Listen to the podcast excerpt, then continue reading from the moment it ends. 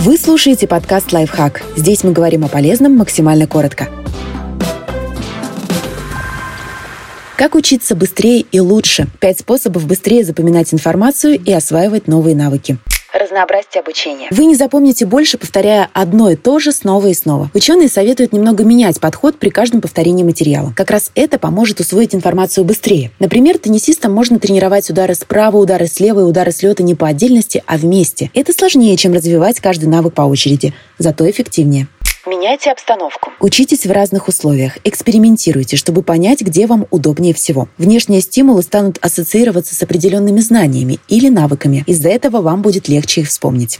Разбивайте обучение на интервалы. Кажется, чем дольше тренировать какой-то навык, тем лучше у вас будет получаться. Но так можно довести себя до выгорания. Лучше делать регулярные перерывы. После отдыха продуктивность и концентрация повысится. Здесь главное найти равновесие. Постоянно учиться новому, но не перегружать себя информацией.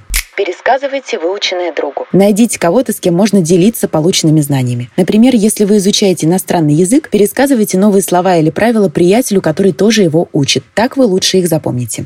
Забудьте о многозадачности. Концентрируйтесь на одном деле.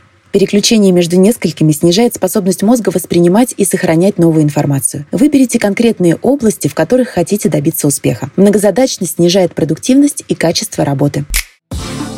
Подписывайтесь на подкаст «Лайфхак» на всех удобных платформах. Ставьте ему лайки и звездочки. Оставляйте комментарии. Услышимся!